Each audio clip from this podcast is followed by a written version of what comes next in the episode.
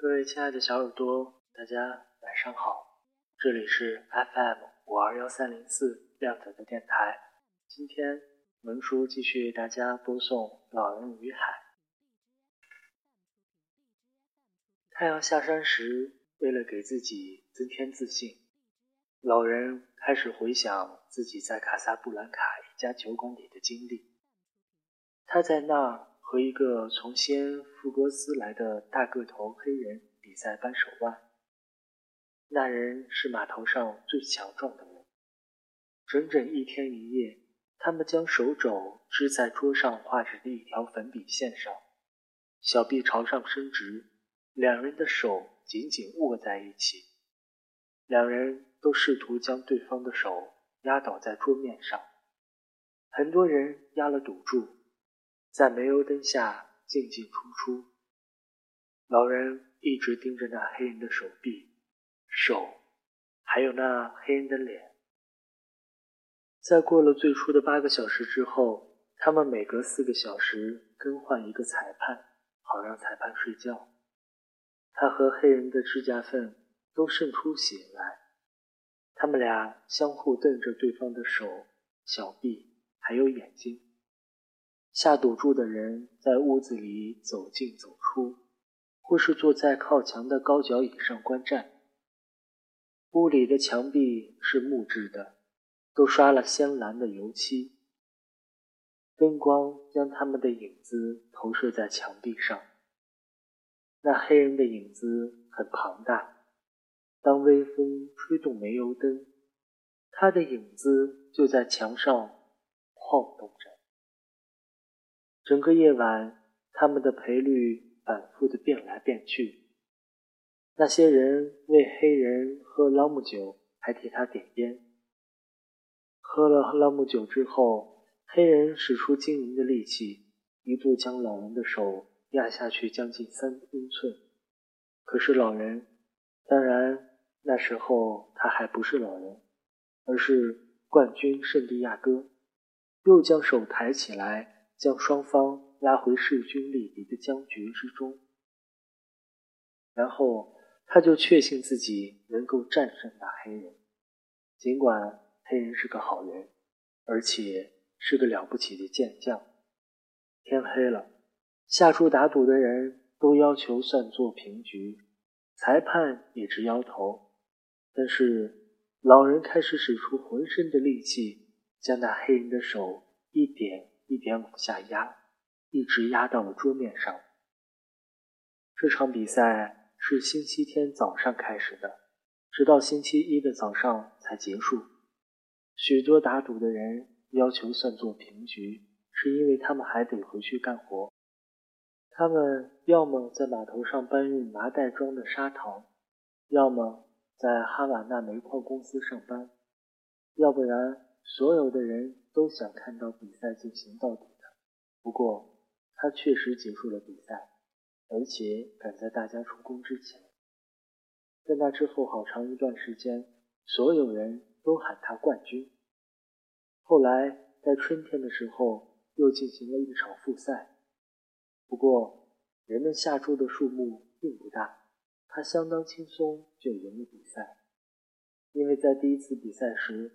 他已经击垮了那个来自西恩福格斯的黑人的自信心。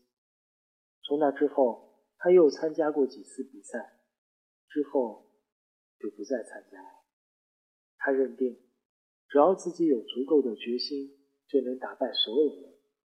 不过，他同时还认定，这种比赛不利于他要用来钓鱼的右手。他也曾试着用左手参加了几次练习赛。但是他的左手总是背叛他，不会按照他的意愿行事，所以他也不再信任他。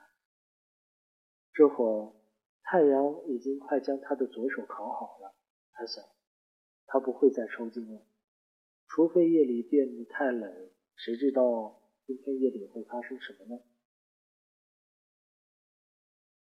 有一架飞往迈阿密的飞机从他头顶上方飞过。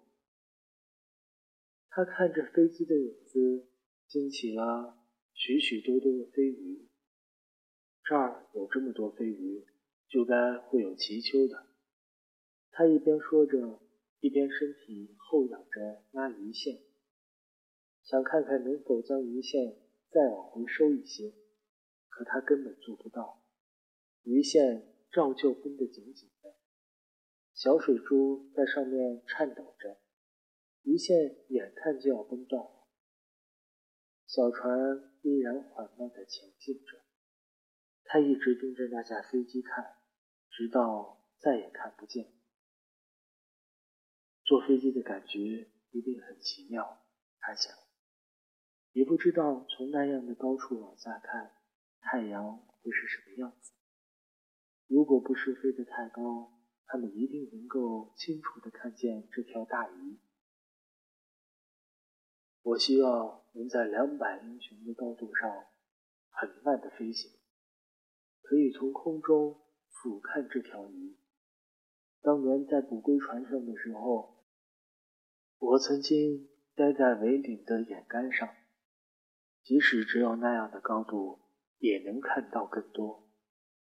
从那儿往下看，祈求的颜色似乎更绿，你还能看见它们身上的条纹和紫色斑点。当它们游动时，你可以将整个鱼群尽收眼底。为什么在黑暗的深流中游得很快的鱼？都有紫色的后背，而且它们通常都有紫色条纹或者紫色的斑点。也难怪祈丘在水里看起来是绿色的，因为它本来是金黄。可是当它们非常饥饿需要捕食的时候，身体两侧就会出现像马林鱼那样紫色的条纹。会不会是因为太愤怒？或者游得太快，它们才会显出那样的条纹。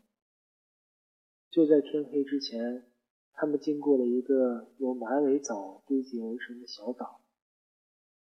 这个小岛随着波浪在海面上起伏着、摇摆着，仿佛大海在一条黄色毯子下面正和什么东西做爱。就在这时，他的小鱼线钓出了一条奇鳅。他第一眼看见那条鳍鳅，是在他跃出水面的瞬间，在太阳的余晖里，它显出真正的金色。那鳍鳅一次又一次跳到空中，弯曲身体，拼命地拍打着，就像在表演一种出于恐惧的杂技。老人想办法让自己回到船尾，蹲下来。用右手和右臂稳住那条粗鱼线，用左手将祈丘往回拉。每收回一段鱼线，他都用自己光着的左脚踩住。被拉到船尾时，齐丘绝望地来回乱窜乱跳。老人从船尾探出身去，把这条有紫色斑点的金光闪闪的鱼拎上了船尾。它的尾巴痉挛着，急促地咬着鱼钩。它长而扁平的身体，它的尾巴和它的脑袋，都用力拍打着小船的舱底，直到老人用木棍敲击他金光闪耀的脑袋，才让他在颤抖中平静了下来。老人把鱼从鱼钩上卸下来。重新装上了一条沙丁鱼做鱼饵，并将鱼线抛回到海里。然后他又想办法慢慢的回到船头。他洗了洗自己的左手，在裤子上擦干。然后他把那根粗鱼线从右手交到左手，在海水里又洗了洗右手。与此同时。他观察着太阳沉入大海，还有那根粗鱼线倾斜的角度。他完全没什么变化，他说。但是当他观察拍打手掌的海水时，觉察到小船的速度明显的慢了下来。我要把两只船桨绑起来，横在船尾，这样。在夜里就能减慢它的速度。他说：“他为夜晚做好了准备，我也是。最好等会儿再收拾这条奇丘，好让他的血多保留一点在肉里。”他想：“我可以等一会儿再弄，到时候一并把船桨也绑好，给小船添些阻力。眼下。”我最好还是让这条鱼保持平静。日落时分可不能过多的惊扰它，因为对所有的鱼来说，日落是它们的艰难时刻。他举起手在空中晾干，又用它抓起了鱼线，尽量让自己放松下来，听任自己被鱼线朝前拉，直到将身体。紧贴在船头的木板上，这样小船就承担了一半的张力，也许还更多。我已渐渐地学会了如何做，他想，至少这一方面是学会了。再说，他从吞下那鱼饵到现在还没有吃过任何东西。他如此庞大的身躯，一定需要吃很多东西才行。我已经吃了一整条金枪鱼，明天我会吃这条奇丘。他用西班牙语管这条奇丘叫做 “rado”。也许我把它收拾干净时就吃上一条。它是比金枪鱼更难吃，然而又有什么是容易的呢？你现在感觉如何，鱼？老人大声的念道：“我现在感觉很好，我还有够吃一天一夜的食物。你就继续拉着小船吧，鱼。”他并非真的感觉很好，斜勒在背上的鱼线所造成的疼痛，似乎越过了疼痛，进入了一种麻木的状态，这让他很不放心。不过他想，比这更糟的事情。我都遇到过。我的手只是割破了一点点，另一只手也不再抽筋了。我的两条腿都没问题，而在食物方面，我可是比那条大鱼占据了更多的优势。现在天已经完全黑了，到了九月份，太阳一落山，天很快变黑。他靠在船头破旧的木板上，尽可能让自己休息。第一簇星星出现了，他不知道猎户星座最亮的那颗星的名字，但是，一看见它，老人就知道其他星星很快都会出现。所有这些遥远的朋友都会出现。这条鱼也是我朋友，他大声说。这样的一条鱼，我真是见所未见，闻所未闻。可我又必须杀死它。幸亏我们还不必去捕杀那些星星。想象一下，如果人每天必须去杀死月亮，他想，月亮就会逃走。然而，再想象一下，如果人每天都必须……去杀死太阳又会怎样呢？我们生来还算是幸运的，老人想。于是他为这条没有东西可吃的大鱼感到难过。然而，要杀死它的决心没有因为这种难过而减弱。这鱼能喂饱多少人啊？他想。可是那些人配吃它吗？不配。当然不配。从那大鱼的行为举止和那伟大的尊严来说，没有一个人配得上吃它。我弄不明白这些事，他想。我们无需去杀死太阳，杀死月亮或者星星，这是件好事。要靠着出海打鱼为生，要杀死我们真正的兄弟。已经够糟了。眼下，他想，我得考虑一下用船桨增添阻力的事了。这么做有风险，也有好处。如果这条鱼用尽全力往前拉，而船桨产生了有效的阻力，使小船变得太过沉重的话，我有可能放出太多的鱼线，以致使它逃脱。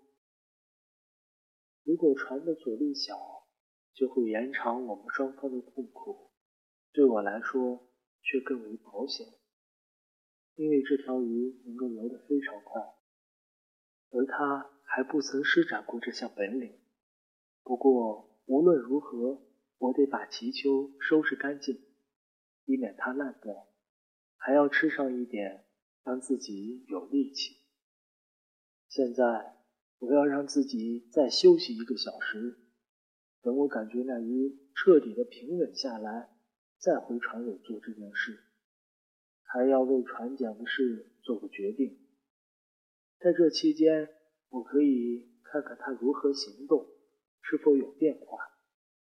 备用船桨是个好计策，可是到了这个时候，一切都要稳扎稳打，不能冒任何的风险。它依然很有活力。我看见鱼钩挂在他的嘴角上，而他紧闭着嘴巴。鱼钩带来的折磨不算什么，忍受饥饿的折磨，还要应付一个完全不了解的对手，才是他面临的最大考验。赶紧休息吧，小家伙，让他忙着，一直忙到也来换班的时候。今天感恩于海的选段就大家说到这里，我们明天同一时间再会。